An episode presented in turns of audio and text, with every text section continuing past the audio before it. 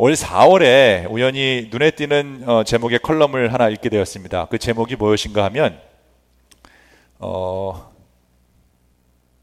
혐오와 분열의 정치는 왜 잘 먹힐까라는 타이틀이었어요. 어, 저는 컬럼을 자주 읽는 편은 아닌데 이 글이 제목이 눈에 확 어, 들어와서 어, 다운로드를 받아서 어, 계속 읽게 되었습니다. 어, 참고로 제가 유일하게 읽는 컬럼은 우리 신승규 집사님 컬럼만 제가 어, 읽는데 어, 참고로 우리 교회 뭐 우리 교인들이 쓴 어, 글들은 제가 다 있습니다. 우리 교회 이제 지금 제가 알기로는 세 분의 작가가 있습니다. 우리 이수정 집사님이 쓴 수필집이 있고요. 강경원 집사님이 또 쓰신 책이 있고 신승규 집사님 쓰신 책이 있는데 우리 교인들이 쓴 거는 제가 다 있습니다. 혹시 여러분 가운데 또 오늘 내 거는 왜 안 읽어주나 또 이렇게 실족해서 어, 또 시험 들면 큰일 나니까 글, 글을 쓰시는 분이 있으면 저한테 알 알려주시고요. 컬럼을 쓰시거나 책을 내시는 분이 있으면 알려주십시오. 제가 여러분 거 글도 다 읽겠습니다. 어쨌든 이 글을 쓰는 분들의 특징이 이 제목을 참 잘 골라야 한다라는 것인데 어, 이 컬럼의 제목이 제 눈에 확 어, 들었습니다. 혐오와 분열의 정치는 왜 잘 먹힐까? 오늘날의 미국 또 한국 뭐 정치뿐만이 아니라 사람들이 모인 곳이라면 어느 조직이든지 어, 이 혐오와 아, 분열의 문제가 늘 있기 때문입니다. 물론 한 표라도 더 얻기 위해 상대방을 깎아내리는 네거티브 전략은 선거전에서 늘 어, 존재해 왔습니다. 그런데 지나칠 정도의 혐오, 지나칠 정도의 분열을 통한 이 선거 전략은 최근에 미국에서도 그렇고 한국에서도 그렇고 좀 심하다 싶을 만큼 머리를 아프게 했습니다. 미국의 전 대통령이었던 트럼프 대통령의 그 혐오, 혐오와 아, 분열을 사용한 것을 봐도 알 수 있고요. 한국 대선 때도 마찬가지죠. 뭐 우파든 좌파든 상관없이 서로 혐오 발언, 서로 어, 분열이 되는 그런 걸로 자기 편 만들기에 급급했습니다. 오마이뉴스에 따르면요, 어, 이것을 이렇게 표현했는데 역사적으로 외 집단과의 갈등 또는 갈등 가능성을 부각하며, 부각하며 내 집단의 위기 의식을 자극하는 것은 우파의 지지 세력을 어, 결집의 효과적인 방법이었다 이렇게 평가를 하고 있습니다. 뭐 약간 어, 이 오마이뉴스가 좌파의 성향이 있기 때문에 이렇게 썼을 수도 있지만 제가 보기에는 어, 맞는 것 같고요. 그와 동시에 좌파도 그렇게 똑같이 대응한 것을 알 수 있죠. 그러니까 다른 집단과의 갈등, 어, 내가 속해 있지 않은 다른 집, 내가 싫어하는 그 집단의 갈등, 또 갈등이 일어날 수 있는 포텐셜을 어, 계속 부각해서 어, 우리 집단의 위기 의식을 자극하는 것 이게 이제 지지 세력의 결핍을 결집의 효과적인 방법이었다는 거죠. 특히 미국에서도 보면 니오 나치즘이나 백인 우월주의에서 시작된 아시아 혐오 범죄도 보면 여러분 출발이 다 어디 있는지 기억하십니까? 코로나가 터진 다음에 미국의 대통령이라는 사람이 차이니스 바이러스, 차이나 바이러스 이렇게 얘기해서 혐오 발언이죠. 그것은 어, 동양계의 혐오적인 발언을 한 발음에 굉장히 그 위에 동양 아시아 혐오 어, 범죄가 일어나기 시작했죠. 이민자라는 외부 집단과의 갈등을 부각하며 백인 사회의 집단 위기 의식을 자극한 것이 참 안타깝게도 효과적이었어요. 어, 여러분 투표가 그 결과를 말해주잖아요. 어, 아주 어, 백인들의 지지를 받았다는 것을 알 수 있습니다. 한국도 이런 지지 세력의 결집을 위해 혐오와 분열을 서슴없이 사용하는 것을 보면 어, 정말 눈살을 찌푸릴 수밖에 없습니다. 바로 이런 현상 때문에 어, 이진순 재단법인 와글 이사장은 대한민국 전체가 혐오 바이러스로 몸살을 앓고 있다라고 설명합니다. 근본적인 원인은요, 그 사회적인 문제죠. 오랫동안 쌓여 있었던 어떤 불만, 어, 어떤 그 누적된 불안과 절망이 이제 터져 나오는 것인데, 특별히 이 소수를 향한 그러니까 힘이 약한 상대를 향해서 혐오적인 발언을 하는 것, 뭐 장애인이라든지 성소수자라든지 사회적 약자라든지 이주민들을 차별함으로써 심리적인 우월감을 얻는다 그래요. 그래서 우리끼리 뭉쳐서 저 사람을 혐오하고 우리끼리 집결하는 그런 실수를 제가 봤을 때는 실수인데 예, 그것을 즐기는 사람들이 있다는 것입니다. 쉽게 말하자면 화풀이 대상을 정해놓고 같이 화를 쏟아부으면 우리 편끼리 어, 단합이 잘 된다는 거예요. 사실 한 인간이 다른 인간을 혐오하고 왕따시키고 분열 일으켜서 권력을 쟁취하는 것은 너무나도 저질스러운 인간의 악함이지만 늘 인류 역사에 있었던 것을 알 수 있습니다. 내가 싫어하는 어떤 사람이나 단체를 향한 혐오가 일어날 수 있는 음모론을 퍼뜨리고 그 음모론을 퍼서 날르는 혐오 배달원들은 그 어떤 팩트나 진실에는 관심이 없죠. 그저 내가 싫어하는 저 집단을 미워하고 어, 내 편으로 내 표를 모으기 위해서 나를 지지하는 세력을 모이기 어, 모으기 위해 그 혐오를 불러 일으키는 그것에만 관심이 있습니다. 내 편은 늘 옳고 상대는 늘 틀리다는 생각이 자리 잡고 있는 한 저 틀린 상대를 무너뜨리기 위한 가장 쉬운 방법은 혐오이기 때문이에요. 여러분 혐오만큼 내 편 만들기가 쉽고 빠른 전략이 예, 없다라는 것은 정치를 통해서 우리가 잘 보고 있습니다. 더 신기한 것은요, 혐오로 돈까지 벌 수 있는 세상이 여러분 오늘이라는 어, 사실을 알고 있습니까? 이 소셜 미디어에서 혐오는 중독성이 매우 강한 컨텐츠라고 말합니다. 또한 전파력도 굉장히 강한데 어떻게 알 수 있는가 하면 아, 여러분 여기 또더 어, 젊은 어, 세대가 더 많으셔서 어, 뭐 모를 수도 있지만 어, 더 나이 드신 세대는 그 유, 저 유튜브나 아니면 그 뭐죠 카톡으로 전달되는 그 뉴스들 카더라 뉴스들을 보면 어, 근거 없는 내용인데도 불구하고 굉장히 빨리 퍼지고 그걸 또 믿는 그런 어, 현상이 일어나고 있죠. 어, 그게 진실인지 아닌지는 상관이 없습니다. 일단 퍼트리고 어, 보는 건데요. 전파력이 대단하고요. 은근히 사람들이 그런 거 좋아합니다. 어, 다른 사람들의 어글리한 뒷얘기하는 거 어, 인간의 죄악 속에 내재되어 있기 때문입니다. 2019년도에 발표된 서울대 김지수의 논문을 보면 어, 인터넷 개인 방송에서 혐오 발언은 어떻게 비즈니스가 되는가의 논문인데요. 되게 재밌죠? 어, 그에 따르면 한국에서 또 여성 혐오 발언이 문제가 됐었는데 여성 혐오 발언이 유튜브와 아프리카 TV에 등장할 때마다 그 후원 수익금이 107%씩 증가했다는 거예요. 어, 그 발언의 공격성이 높을수록 수익률이 더 높아진다는 것을 밝혀냈다는 거죠. 대단한 거죠. 또 검증되, 검증되지 않은 막말, 가짜 뉴스로 유명한 무슨 무슨 연구소 있죠. 뭐 동그라미 네모 연구소인가 뭐 그런 어, 연구소는 어, 뭐 수학 가르치는 데인 줄 알았는데 아닌 것 같아요. 2019년도에 3억 6천만 원을 벌었다고 얘기하고요. 2020년은 7억 6천5백만 원을 벌었는데 혐오에 중독된 이들이 점점 더한 혐오를 즐기고 그것이 수익과 어떤 권력 집단과 연결이 되자 혐오 비즈니스, 혐오 산업이 어, 날로 번성했다라는 슬픈 이야기입니다. 아니면 말고식의 가짜 뉴스는요 혐오의 성공 공식을 따라 오늘날의 많은 사람들을 힘들게 하고 또 한편으로는 어, 원하는 사람들끼리 뭉치게 하는 효과를 가져왔습니다. 혐오와 분열을 일으키는 것 자체가 악하다는 걸 알고 있지만 그거에 대항할 수 있는 그 어떤 가르침을 우리가 받은 적이 없습니다. 그렇다면 악한 이들이 판을 치는 이 세상에서 혐오와 분열로 자꾸 어, 사람들을 가르고 어, 뭐 우파 좌파 뭐 네파 니파 바울파 어, 뭐 니골로파 예수파로 나누는 그 세상에서 과연 그리스도인들은 어떻게 자세를 취해야 할까요? 오늘 시편 말씀을 보면요. 바로 이런 혐오와 분열의 가짜 뉴스로 마음 고생을 많이 했던 한 남자의 고백이 나오는데 그 남자는 여러분 잘 아시는 바로 다윗입니다. 다윗은요. 어, 원수 살 만한 일을 한 적이 없습니다. 아, 자신을 그렇게도 못 살게 군 사울 왕에게 정말 잘했던 사람이죠. 사울 왕의 사위였어요.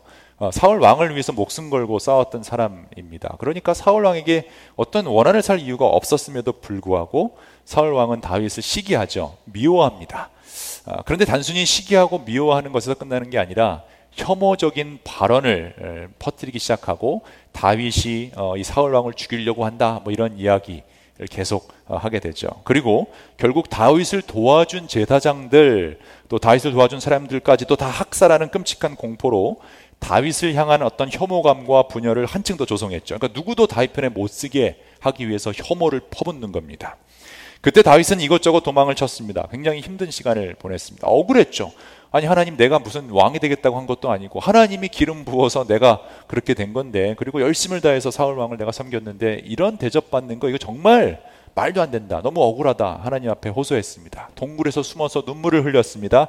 마음이 찢어지는 그런 고통이 많았습니다. 화도 나고 눈물도 나고 억울해서 미칠 것 같은 그런 어, 밤들을 동굴에서 많이 보냈죠. 그런 다음에 그 눈물의 시간이 흐른 후에 다윗은 결국 오늘 이 시편 37편을 썼는데 고난을 당하고 있는 그 동안에 이 혐오의 발언과 어떤 분열의 공격이 됐을 때는 몰랐지만 지나고 보니까 아 이게 이런 거였구나라고 떠올리면서 고백한 게 시편 37편입니다. 그러면서 우리에게는 그렇다면 지금 그 어려움을 겪고 있는 사람이 혹 있다면 우리가 어떻게 그런 혐오와 분열과 악한 이들을 대해야 되는지를 가르쳐 주고 있습니다. 제일 먼저 어, 이 다윗은요 시편 37편 1절에서 이렇게 얘기합니다. 악한 자들이 잘 된다고 해서 속상해하지 마라. 그들이 잘 사는 것 같이 보여도 어, 시샘하지 말라라고 얘기합니다. 먼저 다윗은 악인들의 잘됨을 보고 어, 속상해하지 말 것을 이야기합니다. 혐오와 분열을 이겨는 첫 번째 방법은 속상해하지 않는 것입니다. 히브리어 원어를 그대로 번역하면 이 속상해하지 말라는 것은 속에서 불을 나지 말게 하라. 열받지 말라라는 거예요. 우리 속이 상할 때는 주로 이 열나서 상하는 거잖아요. 어, 보통 음식들도 온도가 올라가면 상하게 됩니다. 아, 그러니까 우리의 마음을 그래서 왜 그런 말 쓰죠? 어, cool down, keep, keep yourself cool down 뭐 이런 말을 하죠. 쿨링 다운을 해야 된다. 열이 올라가면 마음이 상하기 때문이에요. 천 벌을 받아야 할 그 사람은 이상하게 벌을 받지 않고 오히려 착하게 살려고 노력한 내가 어, 양보한 내가 어, 하나님의 사랑을 실천한 내가 더 어떻게 벌을 받는 것 같고 불이익을 당하는 것 같으면 속이 상할 수밖에 예, 없습니다. 또한 어떤 부러운 일이 있을 때마다 부러운 일이 생기면 속이 상할 때가 있죠. 부러우면 지는 거다. 뭐 이런 말이 있는 것처럼 부러우면 마음에서 열이 납니다. 불이 납니다. 그런데 그 짧은 순간에 예, 이 불이 나는 순간이 굉장히 찰나의 순간인데 마음이 상하는 순간이 정말 찰나의 순간인데 그때 다른 무엇보다도 우리는 그 마음을 지키고 하나님께 우리의 마음을 드려야 된다라고 하는데 그 이유가 그 근거가 어디에 있는가 하면 왜냐하면 악인은 결국 망할 것이다 라는 얘기입니다. 그들은 풀처럼 빨리 시들고 푸성기처럼 사그러지고 만다. 이 악인의 패망, 악인의 망함이 계속 반복적으로 37편에 나옵니다. 어, 그래서 우리가 해야 할 일은 속이 상하는 느낌이 들 때마다 오직 주님만을 의지하고 선을 행하는 일에 우리가 포커스를 두는 거예요. 이 땅에서 사는 동안 성실히 그 일을 행하는 것이고요. 왜 그런가 하면 우리의 기쁨이 어디에서 오는가 하면 원수 갚는 데서 오지 않고 어, 원수가 왼뺨을 때렸는데 내가 내일 가서 아주 통쾌하게 오른뺨을 때렸을 때 그 기쁨이 오는 것이 아니고 우리의 기쁨의 원천은 그 소스는 바로 주님께서 온다라는 거예요. 그러니까 우리의 기쁨은 주님에게서 찾을 수 있기 때문에 주님께서 우리의 마음의 소원을 들어주시기 때문에 온전히 주님께만 포커스를 해야 된다라고 이야기하고 있습니다. 믿는 자들의 기쁨은 오직 하나님뿐입니다.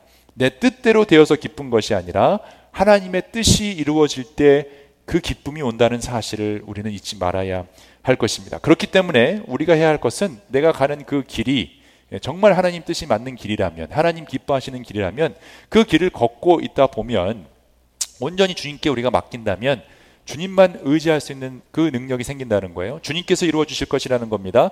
너의 의를 빛과 같이 너의 공의를 한낮의 햇살처럼 빛나게 하실 것이다. 잠잠히 주님을 바라고 주님만을 애타게 찾아라. 이 짧은 어, 이세 구절 가운데 주님이라는 단어가 다섯 번 반복하죠. 그러니까 모든 포커스가 악인에게서 이 주, 주님께로 시프트해야 된다라는 거예요. 우리 속상한 마음을 속상하지 않게 하려면 자꾸 악인들 생각하지 말고 어? 오늘 밤에 자기 전에 아까 그놈이 한 얘기 자꾸 머릿속에 묵상하지 말고 어, 내 와이프가 내 남편이 나한테 했던 그 섭섭한 이야기 계속 생각하지 말고 우리의 포커스는 주님께만 나가야 된다라는 거죠. 주님만을 애타게 찾아야 된다라는 거예요.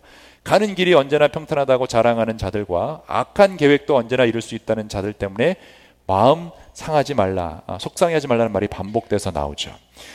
여러분 우리가 무릇 지킬 만한 것보다 마음을 지키라는 그 하나님의 말씀을 기억해야 할 것입니다. 마음에 새겨야 합니다. 내 마음에 불이 나지 않도록 그 불씨를 제거해야 돼요. 미움의 불씨, 어, 시기의 불씨, 분노의 불씨를 제거하지 않으면 여러분 금방 마음이 상해 버리기 때문이에요. 온도 컨트롤이 있어야 돼. temperature control이 우리 안에 있어야 된다는 거예요. 그게 조금이라도 열날 열불 나는 일이라면 바로 우리가 이거를 해결해야 한다라는 것입니다.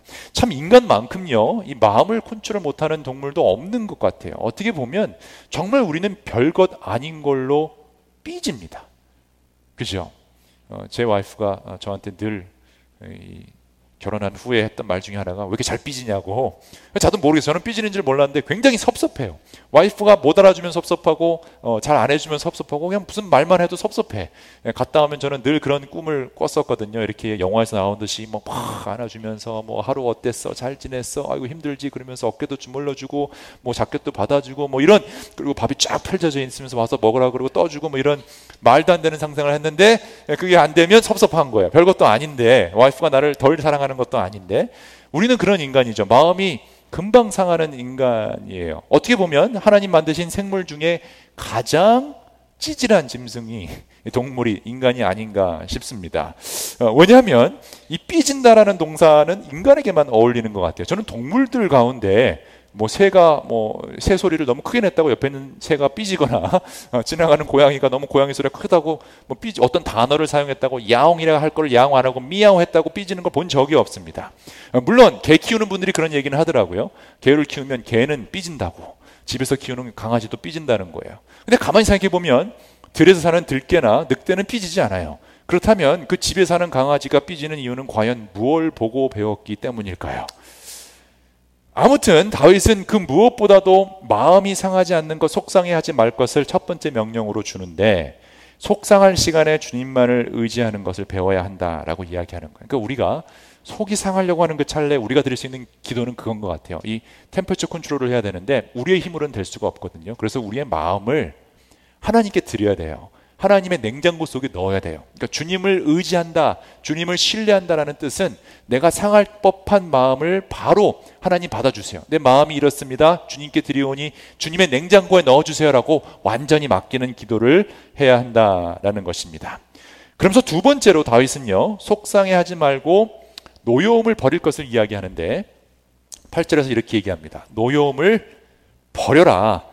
어, 내 마음을 주님께 드렸으면 이제 남아 있는 것 중에 그 불씨들을 화의 불씨를 좀 버려야 되는데 격분을 좀 가라앉히고 불평하지 말라. 불평도 이 화가 안에 있는 것을 의미하는데요. 이런 것들은 오히려 악으로 기울어질 뿐이다. 진실로 악한 자들은 뿌리채 뽑히고 말 것이기 때문에 그렇다라고 지금 이야기를 합니다. 그러나 주님을 기다리는 사람은 반드시 땅을 물려받을 것이다. 언제까지 기다려야 하는가? 조금만 더 참으라라고 얘기합니다. 아기는 멸망하고야 만다. 아무리 그 있던 자치를 찾아보려고 해도 아주 그냥 사라져 버린다라고 얘기를 하죠. 겸손한 사람들, 어, 하나님의 그 뜻대로 살려고 하는 사람들이 땅을 차지할 것이고 그 땅을 차지한다는 것은 하나님이 부동산을 주시겠다는 얘기가 아니고요.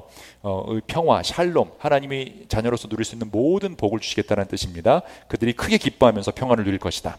어, 그러니까 속상하지 말라 그 이유는 악, 악인이 결국 망할 것이기 때문인데 어, 노여하지 말라도 결국 악인이 망할 것이기 때문에 그 이유가 같다라는 거예요. 그러니까 여러분 우리가 이 세상을 살면서 어떤 악인의 형통함 때문에 마음이 상할 때 아니면 어, 떤 이 혐오와 갈등을 조성해서 나를 공격하는 사람 때문에 마음이 상할 때 우리가 해야 될 첫 번째 에, 태도는 속상해하지 말고 두 번째는 노여움을 버려야 한다라는 것입니다. 그 이유도 결국 악한 자들이 뿌리채 에, 뽑힐 것이기 때문입니다. 혹시 여러분 가운데 마음 상하신 분들 아마 계실 겁니다. 오늘 아침에 나오면서 또 아내와 또 남편과 다툼 통해서 마음이 상했던 분들도 분명히 있을 거고요. 어쩔 때는 이제 얼굴만 봐도 알아요. 어, 두 분이 같이 앉을 때 꼭 한 자리 비워서 앉으면 뭔가 이제 있는 거예요, 부부가. 그런 이유가 있고, 또 들어올 때 늘 손잡고 들어왔던 부부가 오늘은 손 안 잡고 남편이 먼저 들어온다든지 이럴 때도 알 수 있고요. 얼굴을 보면 알 수가 있죠. 마음이 상한 부부들이 있을 수 있습니다. 마음이 상한 어, 직장 동료나 또 거래처 사람들 때문에 마음이 상할 수 있고요. 또 교인들 가운데 친구 가운데 어떤 오해나 뭐 인간관계에서 오는 복잡함 때문에 마음이 상하는 경우도 있죠. 그리고 정말 그 악한 사람들이 이 세상에 있습니다. 사회에 보면 세상에 꼭 있는데 정말 자기만 생각하고 어, 다른 사람 배려하지 않고 그냥 공격적인 사람들, 정말 이기적인 사람들 때문에 마음이 상한 경우도 어, 있죠. 그런 사람들 때문에 마음이 상할 대로 상한 여러분들 오늘 하나님 주시는 어, 위로를 좀 받으셨으면 좋겠습니다. 하나님 어, 기다리라고요. 어떻게 또 참습니까? 라는 질문이 든다면 여러분 하나님이 이렇게 말씀하시는 거예요. 이건 여러분의 능력으로 내 능력으로는 할 수 없다라는 것을 오늘 알려주시고요. 그런데 조금만 더 어, 참으면 조금만 더 견디면 하나님이 우리가 견딜 수 있는 그 능력을 주시겠다라고 어, 약속을 해 주십니다. 왜 그런가 하면 결국 그 악인은 못되게 구는 그 사람은 분명히 하나님이 심판하실 것이다라고 말씀하시기 때문입니다. 그 다음 말씀을 보면요. 악인이 의인을 모해하며 그를 보고 이를 갈지라도 주님은 오히려 악인을 비웃을 것이다. 악인의 끝날이 다가옴을 이미 아시기 때문이다라고 얘기합니다. 악인들은 칼을 뽑아 치켜들고 또 활을 당겨서 비천하고 가난한 사람들을 쓰러뜨리며 자기 길을 똑바로 걷는 사람을 죽이려고 하지만 그 칼이 오히려 자기 가슴만 뚫을 것이니 예, 그 활도 꺾이고야 말 것이다. 여러분 이 이야기가 다윗이 단순히 그냥 설교하는 게 아니라 자기 경험담을 이야기하는 거예요. 다윗의 이야기가 여러분 잘 아시는 분들은 아시겠지만 사울 왕이 다윗을 죽이려고 창을 던지죠. 칼을 겨누었습니다. 그럼에도 불구하고 다윗은 하나님의 방식대로 다 사울을 죽일 수 있는 순간에 죽이지 않고 하나님 때를 기다렸죠. 그랬더니 결국은 어떻게 됐는가 하면 그 던진 창이 활이 돼서 사울에게 꽂혔고요. 어, 다윗에게 겨누었던 그 사울의 칼이 결국은 사울 왕이 자기 어, 심장을 찌르는 자살로 사용되는 무기로 끝이 난다라는 것입니다. 사울의 마지막은 처참했어요. 사울은 다윗에게 그렇게 창을 던지고 칼을 겨누었지만 결국 하나님은 그 칼이 사울에게 돌아오게끔 하셨다라는 것. 이렇게 오래 참음 속에서 하나님의 역사하심을 심판하심을 경험했던 다윗은 더 확신할 수 있죠. 그러니까 참으면 기다리면 분명히 하나님의 때에 하나님이 의인은 붙잡아 주시고 악인은 심판하실 것이다라는 거예요. 그리고 이게 왜 중요한가 하면 때로는 때로는 항상 우리는 내가 의인이고 저 사람이 악인이라고 생각해요. 내 와이프가 잘못한 거고 내 남편이 잘못한 것이지 내가 틀렸다라고 생각하지 않기 때문에 서로 악인이라고 손가락질하죠. 그러니까 그거를 판명할 수 있는 것은 하나님뿐이에요. 하나님이 심판해 주실 때만 알 수 있는 거지 내가 의인이라고 주장한다고 해서 저 사람이 악이나, 악인이라고 해서 그게 판명될 수 없다라는 거예요. 그러니까 더욱더 우리는 하나님의 역사하심을 기억해야 한다라는 것입니다. 하나님을 기다려야 하는 것입니다. 주님이 예, 이 일을 심판하실 때까지 우리는 함께 하는 것입니다. 그러니까 가끔 가다가 악하다고 생각하는 그 사람이 예, 더잘 되는 것처럼 보인다고 해도 우리는 실망할 필요가 없는 것이 의인의 하찮은 소유가 악인의 많은 재산보다 낫고요. 악인의 팔은 부러지지만 의인은 주님께서 붙들어 주시기 때문에 하나님이 반드시 정의롭게 심판해 주실 것을 믿는다면 흠없는 사람의 나날은 주님께서 보살펴 주시니 그 유산은 대대로 이어지고 재난을 당할 때에도 부끄러움을 당하지 않고 기근이 들 때에도 굶주리지 않는다. 그러나 그러나 하나님이 판단할 때 악한 그 사람들 악인들은 패망할 것이라는 거예요. 어, 주님의 원수들은 기름진 풀밭이 시들어 불타듯이 불타 없어질 것이니 연기처럼 어, 사라질 것이다 이야기하고 있습니다. 여러분에게 혐오의 발언을 서슴치 않고 분열을 일으키는 그런 악인들을 대하는 방법은 그러므로 의외로 간단한데 우리는 속상해하지 말고 노여움을 버리고 기다려야 돼. 주님을 기다려야 돼요.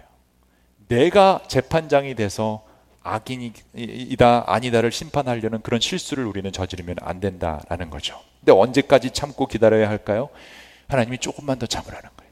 지금 잘하고 있으니까 조금만 더 참으라라고 말합니다. 여러분 이 조금만 더라는 게 정말 하나님이 우리에게 주시는 은혜인데 하나님은요 우리가 감당할 시험만 허락하신다라고 말씀하셨잖아요. 여러분 믿으시죠?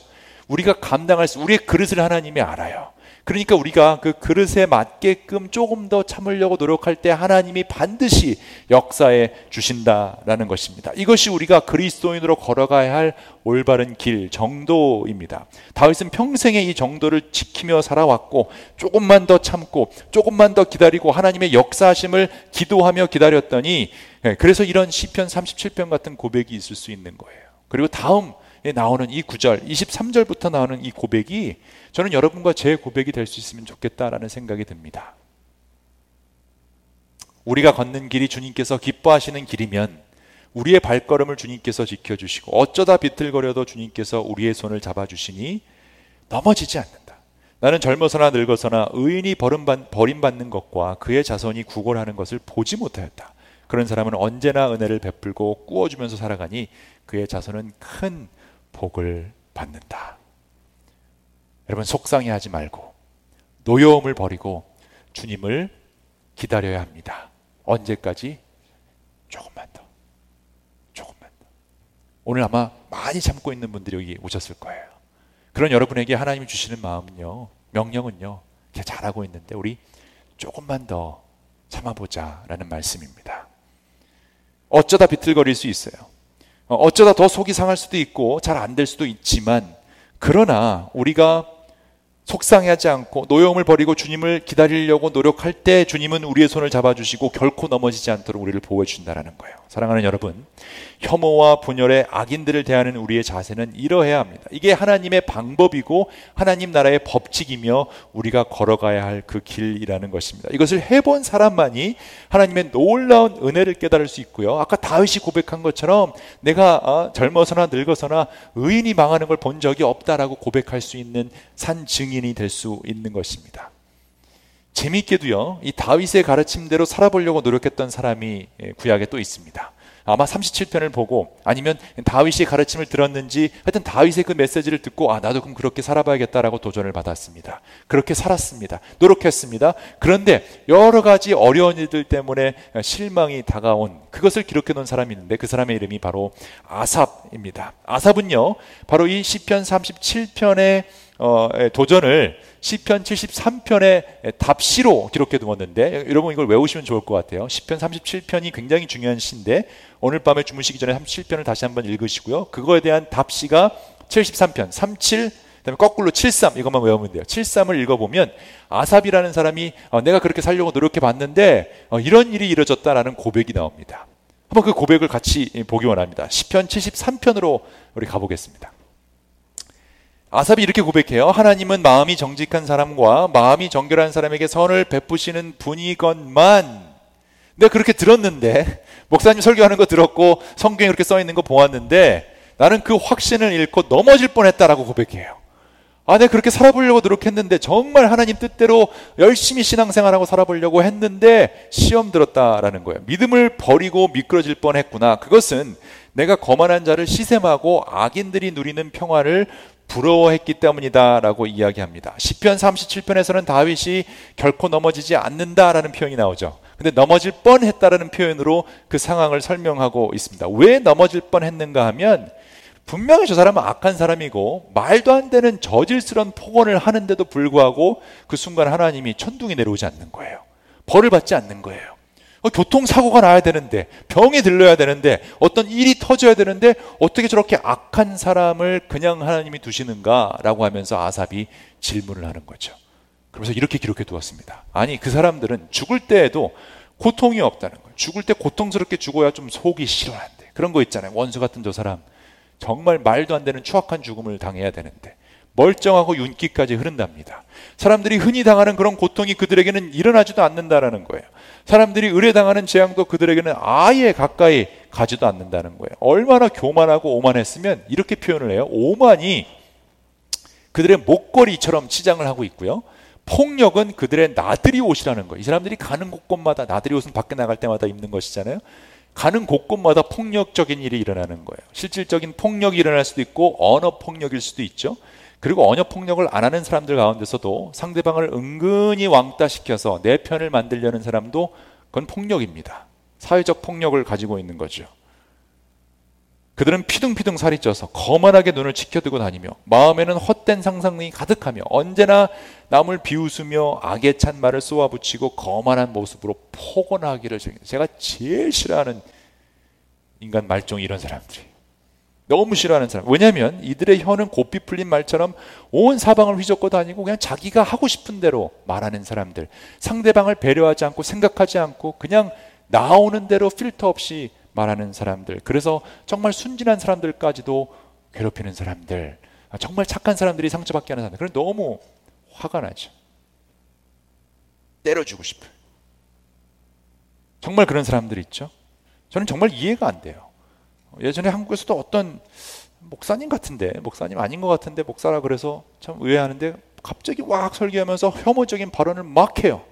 어, 한국 정부에 대한 혐오적인 발언, 뭐 어떤 집단에 대한 혐오적인 발언, 그냥 혐오를 다 쏘아붙고 결국은 뭐 하나님도 내 말 안 들으면 죽어 뭐 이런 말을 하는 사람이 왁 얘기를 하는데 그때 천둥이 내려와야 되는데 천둥이 안 내려와요.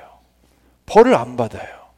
그런데 그런 설교를 하는데 교인들은 아멘 이러고 헌금이 막 엄청나게 벌지. 나는 아무리 설교해도 헌금이 안 고치는데 그런 혐오적인 발언을 하면 와 헌금이 확 고치. 입으로는 하늘을 비방하고요. 혀로는 땅을 휩쓸고 다녀요. 하나님의 백성마저도 그들에게 홀려서 물을 들이키듯 그들이 하는 말을 그대로 봐. 이게 여러분 3천년 전에 쓰여진 책인데 어떻게 오늘날 일어나는 일과 똑같은 일이 일어났을까? 덩달아 말하죠. 하나님인들 어떻게 알 수 있으랴? 가장 높으신 분이라고 무엇을 다 알 수 있느냐? 하나님도 내가 말하면 뭐 죽어. 이게 똑같은 말 아니에요? 너무 신기해요. 여러분 성경 진짜예요. 이런 거 보면 너무 너무 너무 현실적이죠. 그런데 놀랍게도 그들은 모두 악인인데도 신세가 언제나 편하고 재산은 늘어만 가는구나. 이렇다면 내가 깨끗한 마음으로 살아온 것과 내 손으로 죄를 짓지 않고 깨끗하게 살아온 것이 허사하는 말인가? 여러분 그럴 때 있죠. 정직하게 살았는데 정말 하나님 뜻대로 살았는데 나는 손해를 보고 그렇게 막말하고 거짓되고 뭐 다 속이고 이러고 사기치는데도 잘 사는 사람들 그런 사람들 있죠. 그러면 내가 이렇게 깨끗하게 사는 게 무슨 소용이 있나 여러분 이런 생각 해보신 적 있으십니까? 아삽이요 시험이 들만 합니다. 그런 아삽의 한탄이 저는 느껴져요. 계속 이렇게 이어집니다. 16절. 내가 이 얽힌 문제를 풀어보려고 깊이 생각해 보았으나 아마 아삽도 어, 수학 전공이었던 것 같아요. 저도 복잡하면 문제를 항상 문제를 놓고 풀려고 그러거든요. 어떻게 해결할 수 있을까? 근데 깊이 생각했지만 내가 풀기에는 너무나 어려운 문제였다는 거예요. 그러나 마침내 하나님의 성소에 들어가서야 악한 자들의 종말이 어떻게 되리라는 것을 깨달았다라고 얘기해요. 주님께서 그들을 미끄러운 곳에 세우시며 높은 곳에 있는 것 같지만 결국 미끄러져 내려갈 거라는 거예요. 거기에서 넘어져서 멸망에 이르게 하신다는 거예요. 그들이 갑자기 놀라운 일을 당하고 공포에 떨면서 자취를 감추며 마침내 끝장을 맞이하게 되는데 아침에 되어서 일어나면 악몽이 다 사라지시 없어지고 주님, 주님께서 깨어나실 때 그들은 한낱 꿈처럼 자취도 없이 사라집니다라고 고백합니다. 나의 가슴이 쓰리고 심장이 찔린 듯 아파도 속상했고 내가 여러 가지 힘든 일로 시험에 들 뻔했어도 나는 우둔해서 이걸 몰랐다라는 거야. 나는 다만 주님 앞에 있는 정말 한 마리 삐돌이 짐승이었다라고 고백합니다. 그러나 나는 늘 주님과 함께 있었으므로 주님께서 내 오른손을 붙잡아 주십니다. 주님의 교훈으로 나를 인도해 주시고 마침내 나를 주님의 영광에 참여해 주실 것을 믿습니다. 그리고 나서 굉장히 유명한 어, 찬양 가사로도 만든 그 고백을 하는데요. 내가 주님과 함께하니 하늘로 가더라도 내가 주님밖에 누가 더 있겠습니까? 땅에서라도 내가 무엇을 더 바라겠습니까? 내 몸과 마음이 다 시들어가도 썩어 들어가도 속상해도 하나님은 언제나 내 마음에 든든한 반석이시요 내가 받을 몫의 전부이십니다. 라는 고백을 합니다. 아삽은 다윗의 고백대로 하려고 노력해 보았습니다. 쉽지 않았어요. 복잡했어요. 세상이 너무 어지럽고요. 인간관계도 너무 복잡해서 그냥 쉽게 풀리지가 않았어요. 그럴 때 있죠. 인간관계가 쉽게 풀리지 않아요. 그냥 말해서 대화해서 논리적으로 얘기해서 풀고 싶은데 잘 안 풀려요. 결혼 생활을 통해서 그걸 톡톡히 배우고 있잖아요. 논리가 통하지 않는 곳이 가정이에요.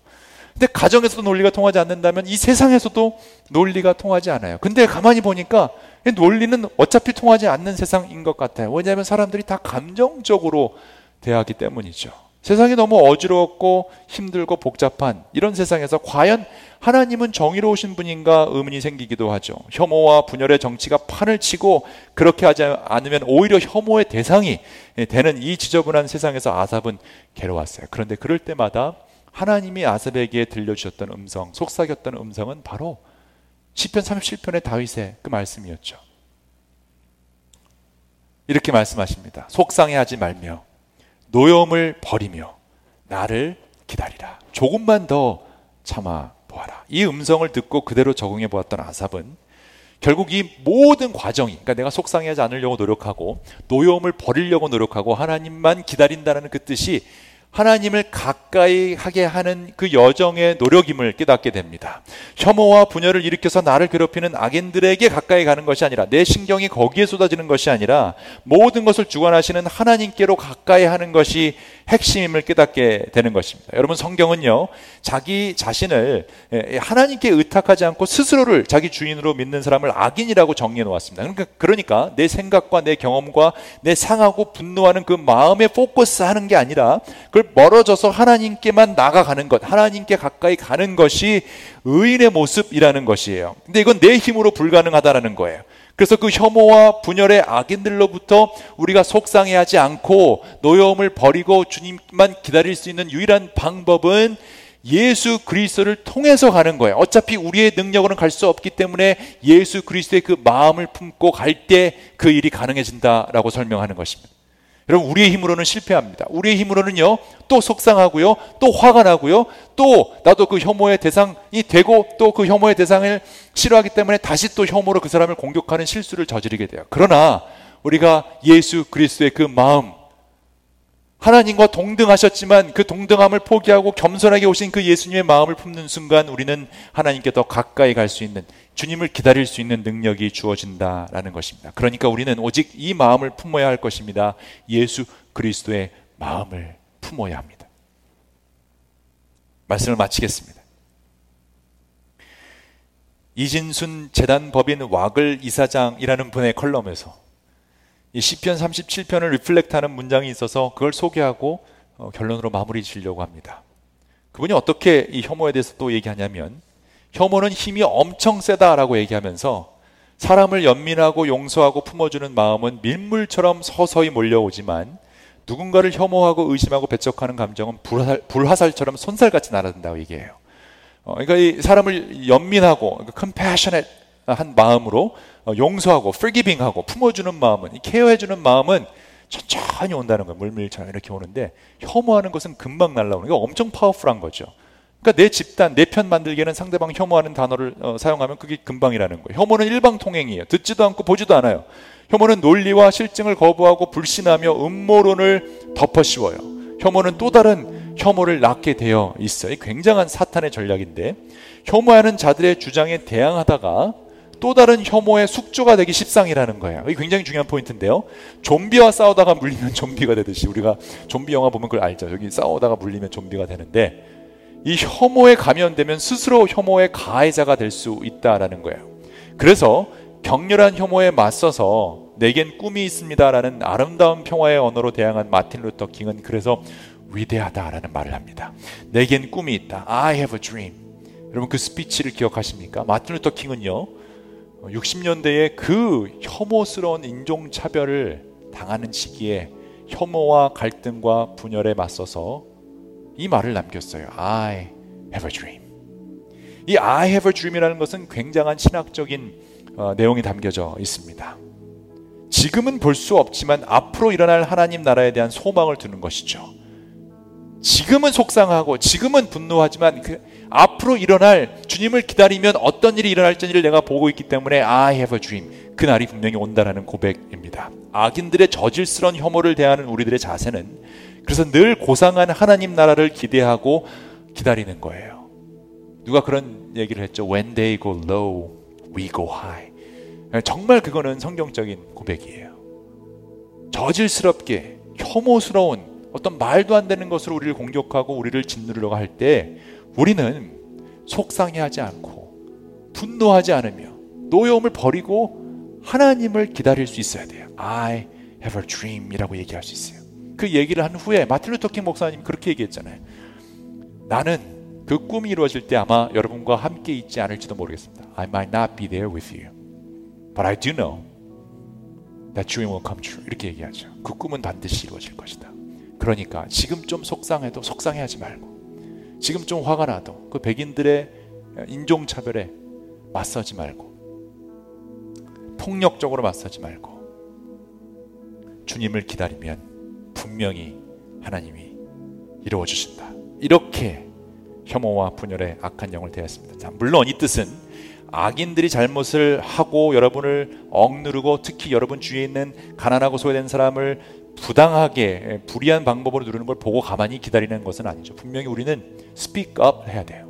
우리는 prophetic speech를 할 수 있는 사람들이에요. 하나님이 주시는 말씀으로 진리를 선포해요. 악한 것에 대해서 악하다라고 말할 수 있어야 돼. 그러나 비폭력적으로 해야 되는 것이죠. 왜냐하면 속상하지 않고 노염을 내려온 상태에서 주님을 기다리는 사람은 비폭력적으로 이상이 빛과 소금의 역할을 감당하는 사람들이고 그런 사람들이 각자의 자리에서 온전히 일어설 때 놀라운 하나님 나라가 그 꿈이 이곳에서 이루어지기 때문입니다. 그러니 우리가 해야 할 일은 속상해하지 맙시다. 노여움을 버립시다. 그리고 주님을 기다립시다. 예수님의 마음으로 언제까지 조금만 더 어, 젖 먹은 힘까지 다해서 조금만 더 우리가 참아 본다면 여러분 이 땅은요 놀라운 역사를 맛보게 될 것입니다. 그리스도인들은 원래 그것으로 알려진 사람들이잖아요. 그리스도인들은 혐오를 혐오로 맞선 사람들이 아니에요. 언제 그리스도인들이 밖에 나가서 그렇게 혐오스러운 발언을 하고 그거에 아멘 할렐루야 하면서 혐오스러운 말을 입 밖에 막 내던지고 사람들을 정죄하고 죽였습니까? 그리스도인들은요 그렇지 않아요. 저는 확신합니다. 혐오와 분열이 나를 죽이려고 달겨드는 세상에서 우리가 예수의 사랑과 화합으로 춤을 춘다면 I also have a dream. 하나님의 dream이 이 땅에 여러분을 통해 임하시리라 믿습니다. 아멘. 아멘.